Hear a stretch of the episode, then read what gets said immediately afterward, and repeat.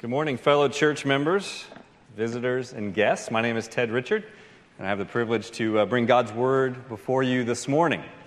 Now, just this past week, uh, my wife and I had the privilege of driving all the way to San Antonio, Texas, to see our oldest son, Isaac, graduate from Air Force boot camp. Uh, in fact, you all are partners in that success because 15 years ago, this fall, he started K4 here at Hampton Park in Miss Self's class. So, as many of you know, it does go by quickly. But as I was driving up to the gate to this particular Air Force base, I was reminded of something I should never forget the Air Force core values. And I almost don't have the heart to tell them they're all from the New Testament, right? Our, our secular government kind of has forgotten where it came from. But these three core values are this integrity first, service before self, and excellence in all that we do. You can't get much better than that, except for, of course, adding to the glory of God, which they don't.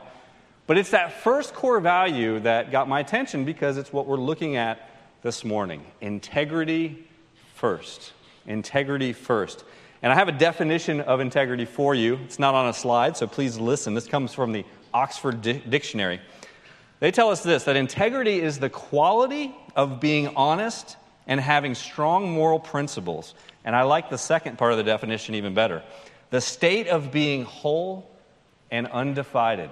The state of being whole and undivided. What is it called when we don't have integrity? What is the opposite of integrity but hypocrisy?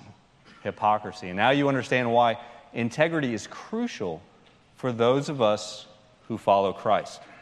And today, as we continue in 1 Thessalonians chapter 2, we're really picking up, of course, where Drew left off last week. But today's passage is very much so connected to what he preached. It's almost a continuation or a reemphasis or really the application of what we learned uh, in the sermon last week, as you will see here soon. And you'll see on the screen behind me, this is the big idea. This is the main idea of what we'll be looking at in verses 9 through 12 of chapter 2. Today, Paul's example should inspire us to conduct ourselves with integrity as we continue to steward the gospel of Jesus Christ in a world that is increasing in hostility toward the church. And you see how that fits in so nicely with the overall theme of our study in these two letters to the church at Thessalonica, right? Faith under fire, thriving in a hostile world. How do we thrive as Christians, as a church, in a world that is hostile and in a nation that's growing and increasing in hostility to the local church? And I even thought of the Thessalonians when we were hearing about Pakistan a few moments ago in our time of prayer. I believe the church there in Pakistan understands, right? They, they can empathize so much with this and many of the early church where Christianity was a minority religion and where it was born and seated in, in a nation where uh, there was an initial and an ongoing hostility and persecution to the church. But we as Christians in America, uh, as we know, uh, can learn from them and prepare ourselves for what is to come. Also, on the slide, you'll see the two, the two divisions, the two points, uh, the two ways in which we can have integrity, which God is calling us to have integrity as Christians. The first, as we will see, and it's really a, a repeat of last week, right? This was Drew's second point last week motives that are above reproach. And if you're anything like me and, and how I am tempted, especially in the area of pride, I can use a reminder of proper motives two weeks in a row. So we're going to hit that again. Motives that are above reproach. And then we'll also see something we're very familiar with coming out of our study of Ephesians on Sunday nights a walk that is worthy of God. One of Paul's favorite metaphors for the Christian life. So let's go ahead and, and go to our text. We'll read together. You'll see it on the slide behind me, verses 9 through 12 and 1 Thessalonians chapter 2. Paul writes, For you remember, brothers, our labor and toil. We worked night and day that we might not be a burden to any of you, while we proclaim to you the gospel of God. You are witnesses, and God also, how holy and righteous and blameless was our conduct to, toward you believers.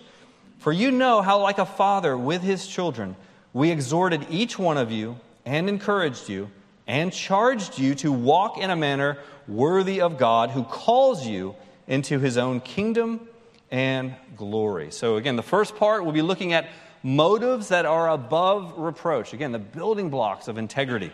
And when we approach verse 9, we see that word for. We see the conjunction there. And if you're a good Bible student, like I know many of you are, whenever you see for or therefore, you want to back up and be reminded and, and understand contextually uh, why it's there. And if you've heard me teach in, in one of the core classes, I always say this context is king. That is the first rule of biblical interpretation. Context is king. So we're going to do a quick review of the heart of Drew's passage last week so we understand what Paul is bringing into verse 9. It's, it's crucial that we do this. And so on the screen behind me, you will see that passage, at least the heart of that passage, verses 4 through 6. You can also see it in your copy of God's Word.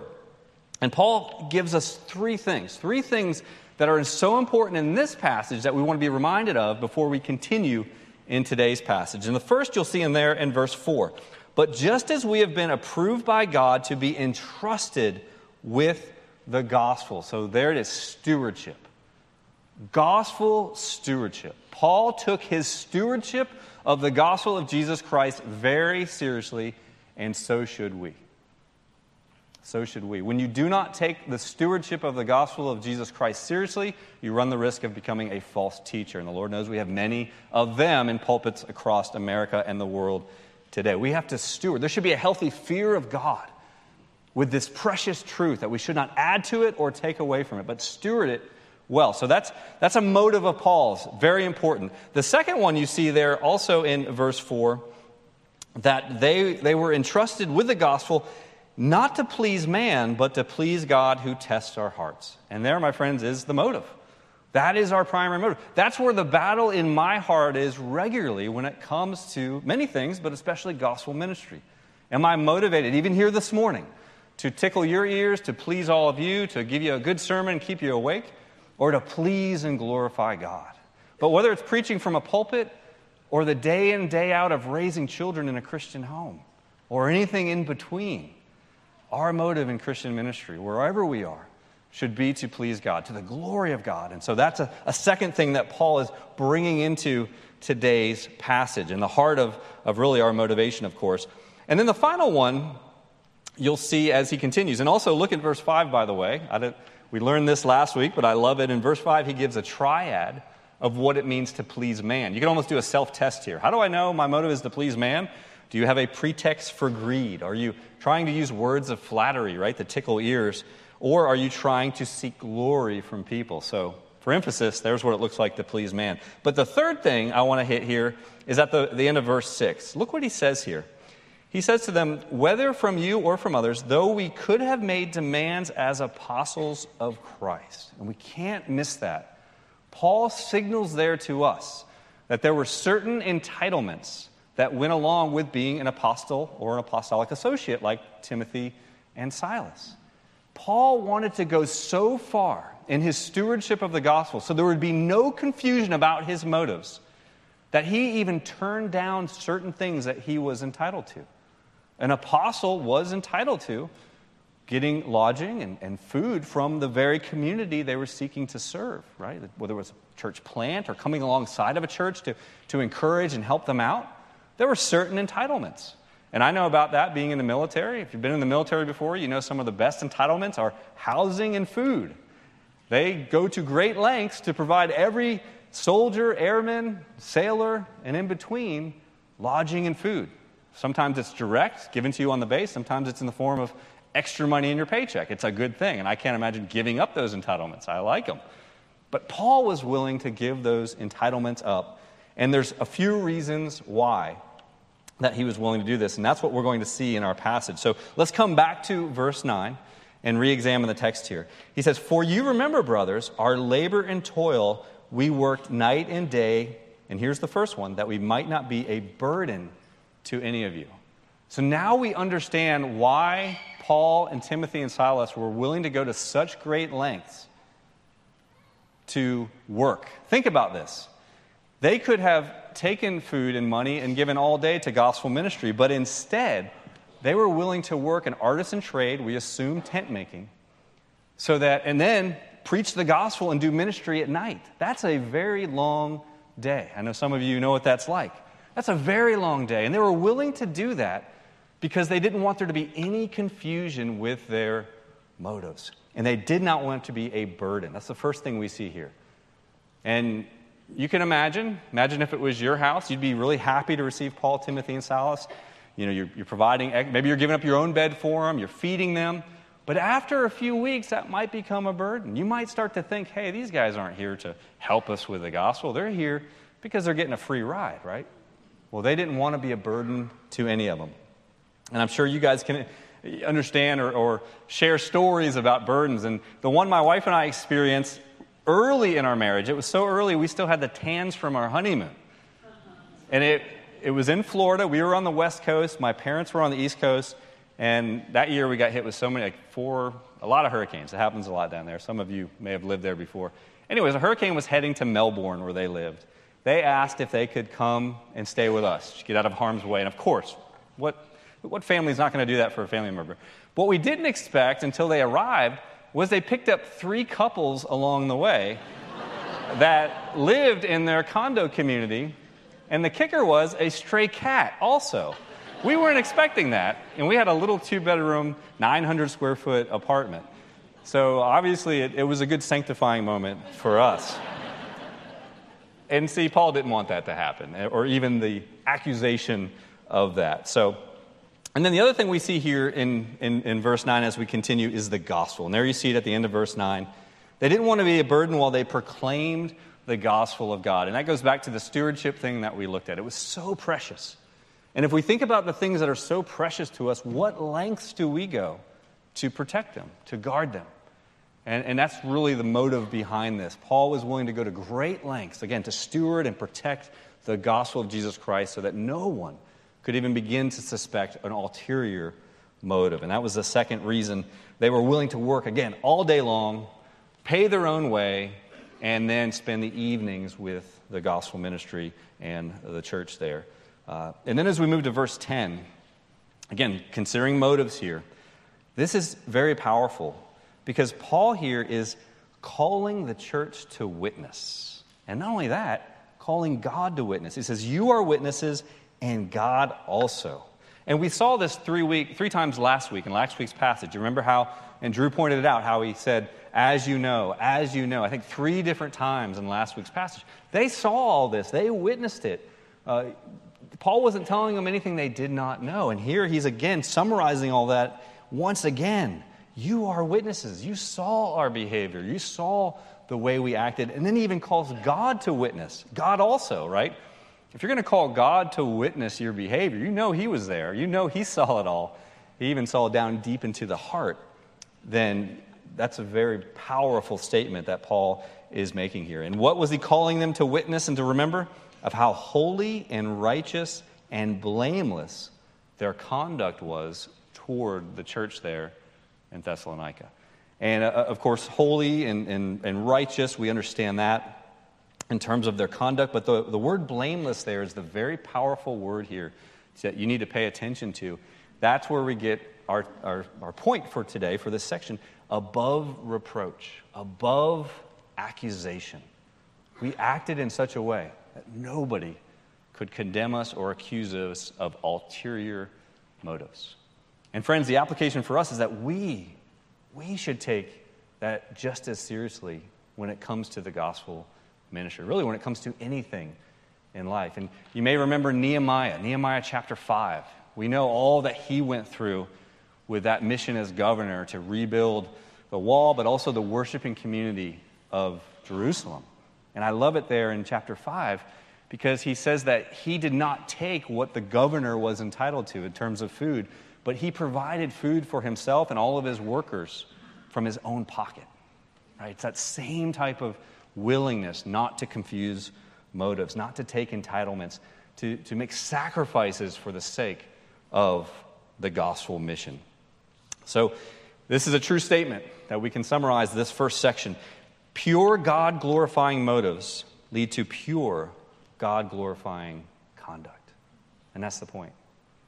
If we get the motives wrong, we become hypocrites. We could become two faced.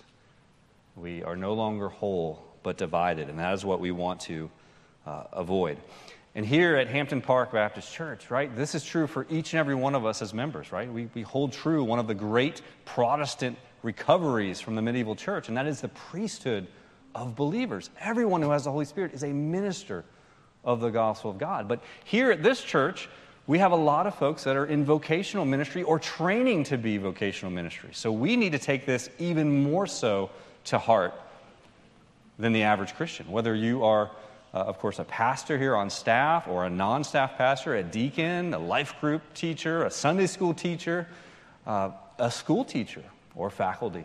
Maybe you're a seminary professor or faculty, or maybe you're a student in every one of those organizations learning and studying. I wish someone had taught me more about motives before I began my vocational journey in ministry because it will make or break. Right away, you go either on the right path or the wrong path. It's so important for, for each of us. And of course, the question you and I can ask, and this is your application assignment for this first section the question to ask, and I would encourage you to ask it every day as you're spending time with God uh, Am I going to please God or am I going to please man? And the question you ask is this Are the people that God has put before me to serve a means to an end or an end in themselves? Because if you have the wrong motives, and I've been there, if you have the wrong motives in ministry, people are a means to an end another stepping stone for you to get to where you want to get. And, it, and you can be very blind to this. Sin is very deceptive, as we know. Or are those people, those opportunities, whether it's fellow Christians to encourage or whether it's lost people that you're praying for and wanting to see come to faith in Christ, are they an end in themselves? That's where we want to be. That's how we know our motives are where they need to be, where they will glorify God. And here's a, a, passage for application we can look at before we move on. This is in, in the realm of giving, realm of giving from the Sermon on the Mount. This is our Lord speaking. He says, Thus, when you give to the needy, sound no trumpet before you, as the hypocrites do in the synagogues and in the streets, that they may be praised by others. Truly, I say to you, they have received their reward. But when you give to the needy, do not let your left hand know what your right hand is doing, so that your Father so that your giving may be in secret, and your Father who sees in secret will reward you. That's what good motives look like. That's what motives look like that please God.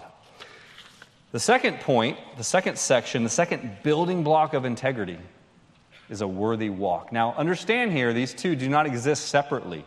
All right? Good motives, motives that please and glorify God, lead to a walk worthy of God. There's a direct connection. There's a direct connection, right? And they all are in the realm of integrity, what integrity looks like uh, in ministry. And what's a good illustration for a worthy walk? What was Paul trying to communicate? Well, let me ask you a question. If you have an apple tree, what fruit should you expect to see from the apple tree? It's just consistency. It's just consistency. And again, going to our Lord in the Sermon on the Mount, he has a wonderful passage he tells us here. He says, Beware of false prophets who come to you in sheep's clothing, but inwardly are ravenous wolves. You will recognize them by their fruits. What is true about that person's motives and characters will come out in their fruits, right? He says, You will recognize them by their fruits. Are grapes gathered from thorn bushes or figs from thistles? So every healthy tree bears good fruit, and every diseased tree bears bad fruit. And if you are a follower of Christ, and in the ministry of the gospel that you have signed up for, I don't know if you guys realize that, but you have signed up for it from the home to the pulpit and everywhere in between. Whatever God is calling you to do in mission and in gospel ministry, this is what a worthy walk looks like. The fruit should be consistent with the profession of our allegiance to Jesus Christ and his glorious gospel. So we return to the text. And Paul says in verse 11, For you know how, like a father with his children. I don't know why there's two verses here. In my mind, 11 and 12 should be one verse, but we're going to treat them separately. And this fatherly role that Paul loved in the life of the churches he planted was so important to him. This is a third reason why he did not take food, food money or a salary or free housing from this church. We already saw he didn't want to be a burden. We also saw he wanted to protect the integrity of the gospel. The third reason was he wanted to be their father. And truly, he was. If he started taking money from them, it would convolute his true role that he relished in their lives. Look for yourselves at this passage from 1 Corinthians where he, he says the same thing to them more explicitly. He says, for, for though you have countless guides in Christ, you do not have many fathers. For I became your father in Christ Jesus through the gospel. I urge you then, be imitators of me. He planted these churches, he was their father. And he didn't want that to change because it gave him a voice in their lives that was so crucial. These churches had pastors. The church at Thessalonica had a pastor. Paul, Timothy, and Silas were not their pastor. Right? They were raising up pastors for them because they had to move on to the next town. And as we know from our time in Acts 17, it was rather quickly. So he wanted to have that complementing voice. And really, we have a very similar thing here at Hampton Park. One of the things I love about Drew's passion and his role as our teaching pastor is he shares the pulpit. It's a rare thing. I wish it happened more often, but he shares the pulpit. And of course, he shares it with the other staff pastors, and we need to hear from them more than anyone.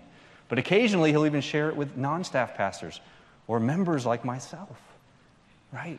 And we're not on the payroll. And there's a healthy thing there when people who, who aren't, are in that role, right, who are not the normal pastors, are, are saying the same thing our pastors are saying, are complementing what our pastors are saying. It's powerful and it's so healthy for us.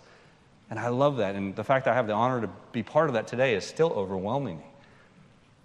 But that's one of the great things we have. Don't take that for granted. It is a gift here at our church at Hampton Park. So awesome. But as we see here, he has this fatherly role. And then verse 11, I'm sorry, verse 12 gives us three important verbs. And, and also, if you're taking notes here and you're a dad, by the way, raise your hand if you're a father, regardless of your age. Show me all, we're all the fathers. And many of you are future fathers too.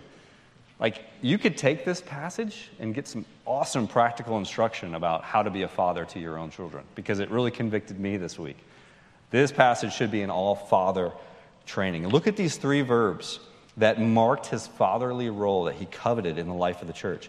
We exhorted each one of you and encouraged you and charged you to walk in a manner worthy of God. Now, the first two we see there, exhorted and encouraged, they're different Greek words, but they're completely synonymous.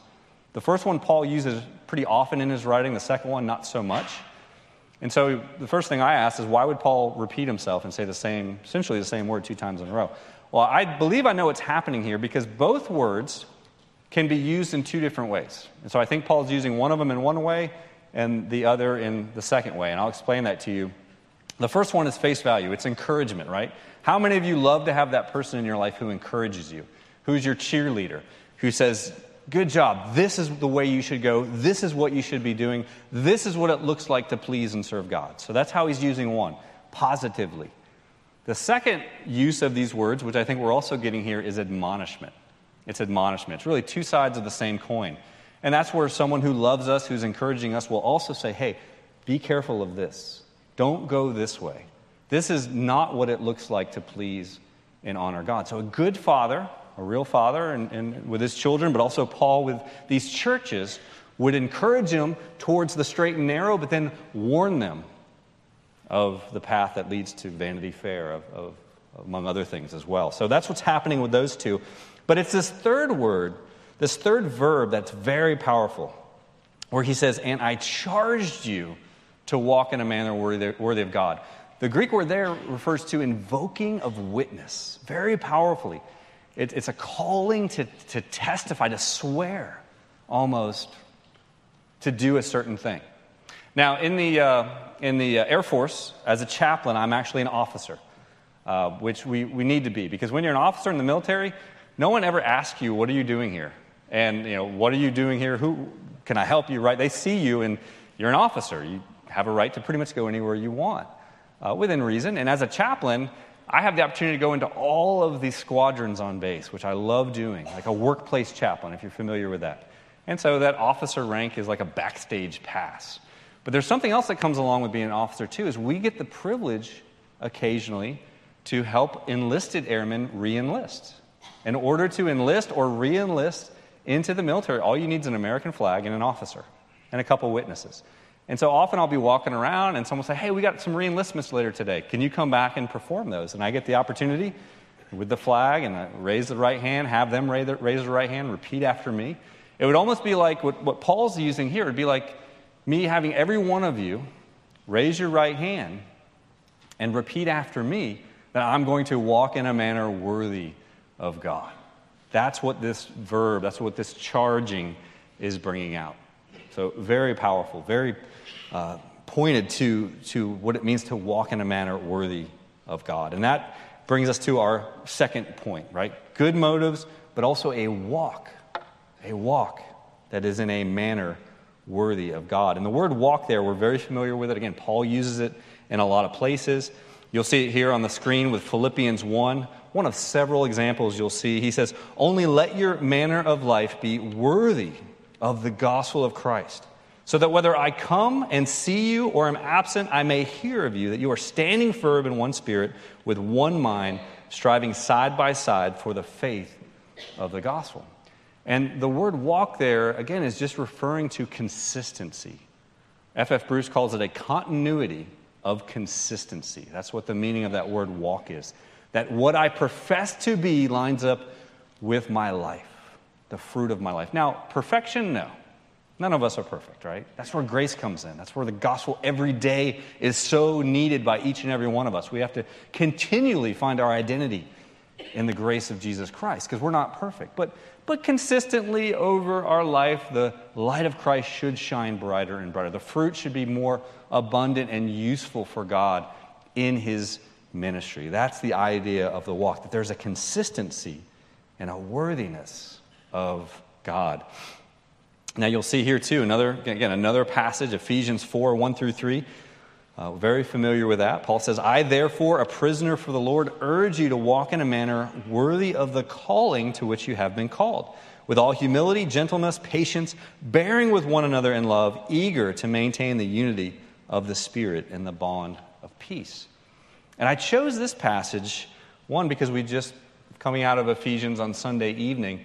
And I did get the opportunity to preach one of those. And if you were there, you might remember the illustration I gave for the book of Ephesians. And this came from one of my professors long ago. He said Ephesians is the perfect manual for the Christian life because the first three chapters deal with theology. And he illustrated that by the music.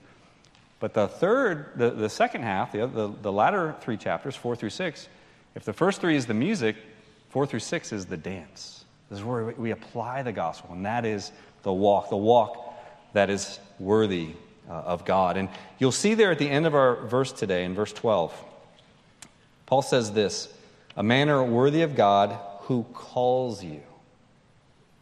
Who calls you. That's very important. Don't miss the word calls there because this, my friends, again, we already used motives. Now I'm using motivation. Again, you see how it all mixes together.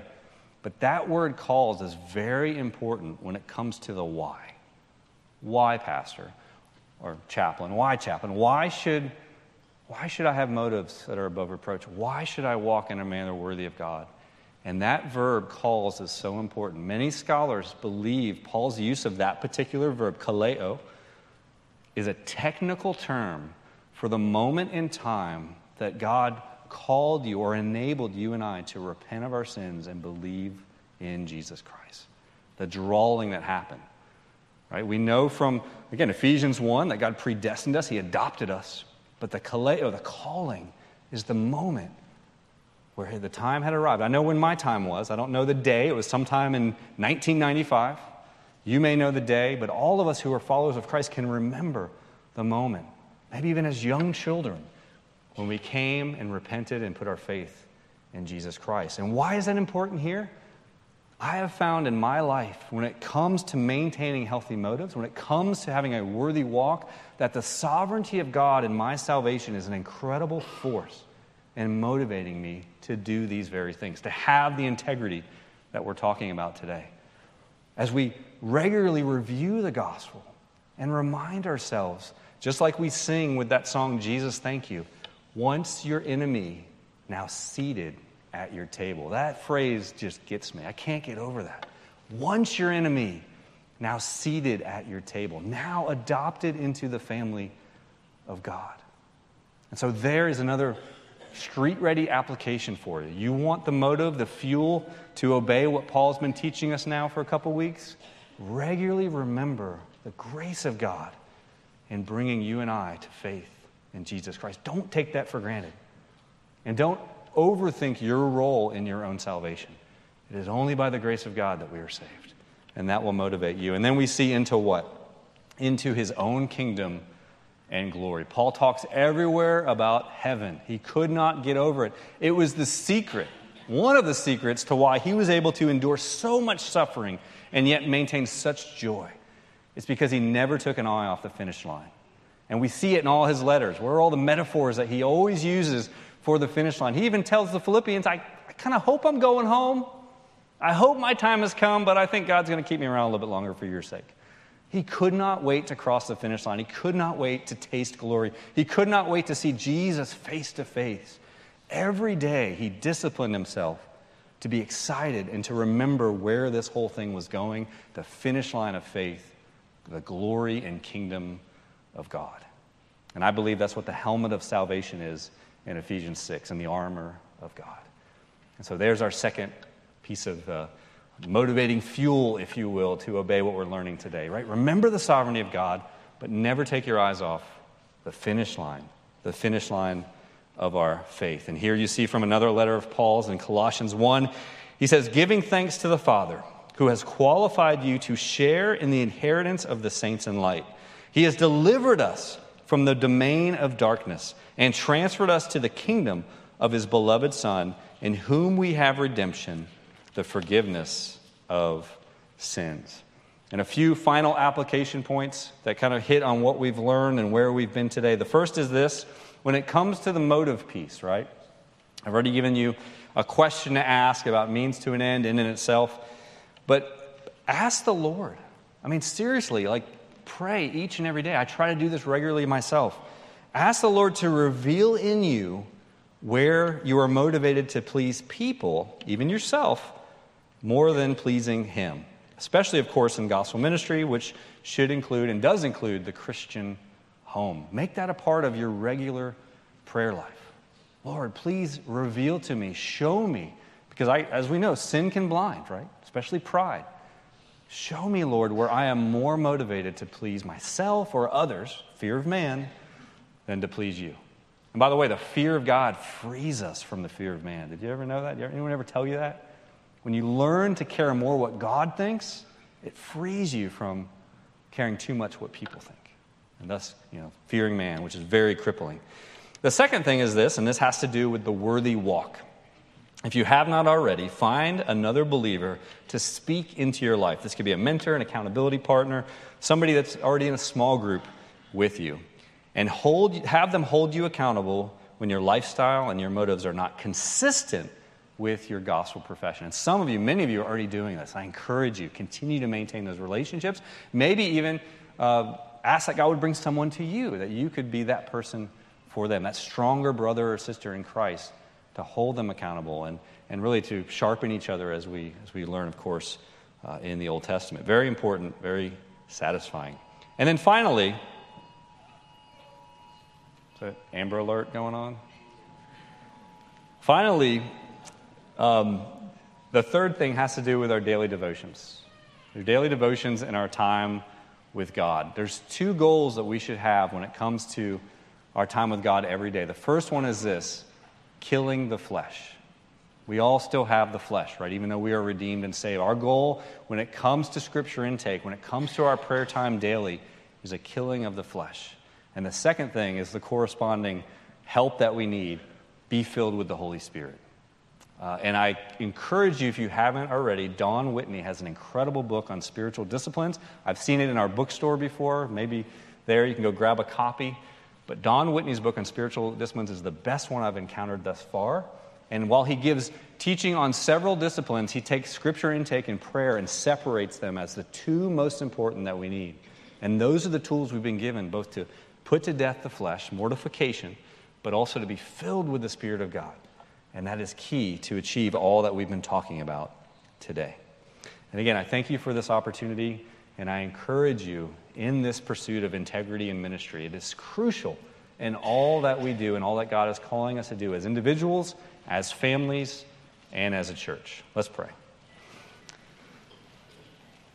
Heavenly Father, my prayer for myself and for my brothers and sisters and fellow church members here today is that we would be a church properly motivated for the glory of God.